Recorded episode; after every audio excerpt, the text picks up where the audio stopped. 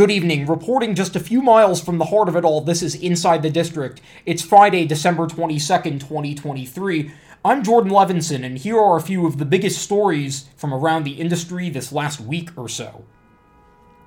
The original cast recording of Days of Wine and Roses released on digital and streaming platforms last Friday, December 15th, in a surprise drop.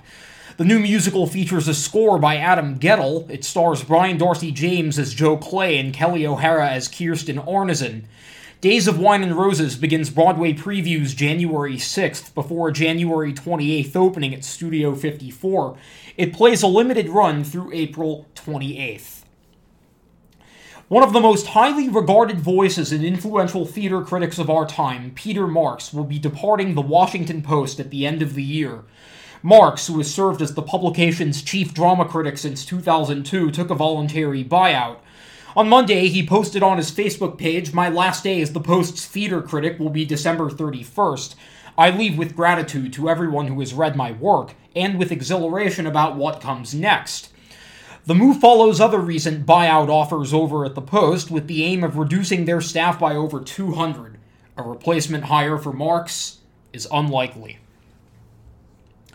On Monday night, the new play Appropriate opened at the Helen Hayes Theater. Written by Branden Jacobs-Jenkins and directed by Lila Neugebauer, the cast is led by Sarah Paulson, Elle Fanning, and Corey Stoll. Reviews were universally positive, with Jesse Green of the New York Times, in his latest Critics' Pick designation, praising the heavy rewriting that Jacobs Jenkins did following its 2014 off Broadway production, pointing out the clearer dramatic architecture and sharper point of view on Broadway. Appropriate runs through March 3rd. And finally, on Tuesday, another new play, Prayer for the French Republic, played its first preview at the Samuel J. Friedman Theater.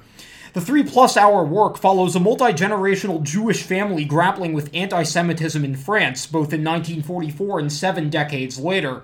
Prayer for the French Republic is written by Joshua Harmon and directed by David Cromer. The ensemble piece features Betsy Aidem, Francis Benhamou, and Ari Brand, among others.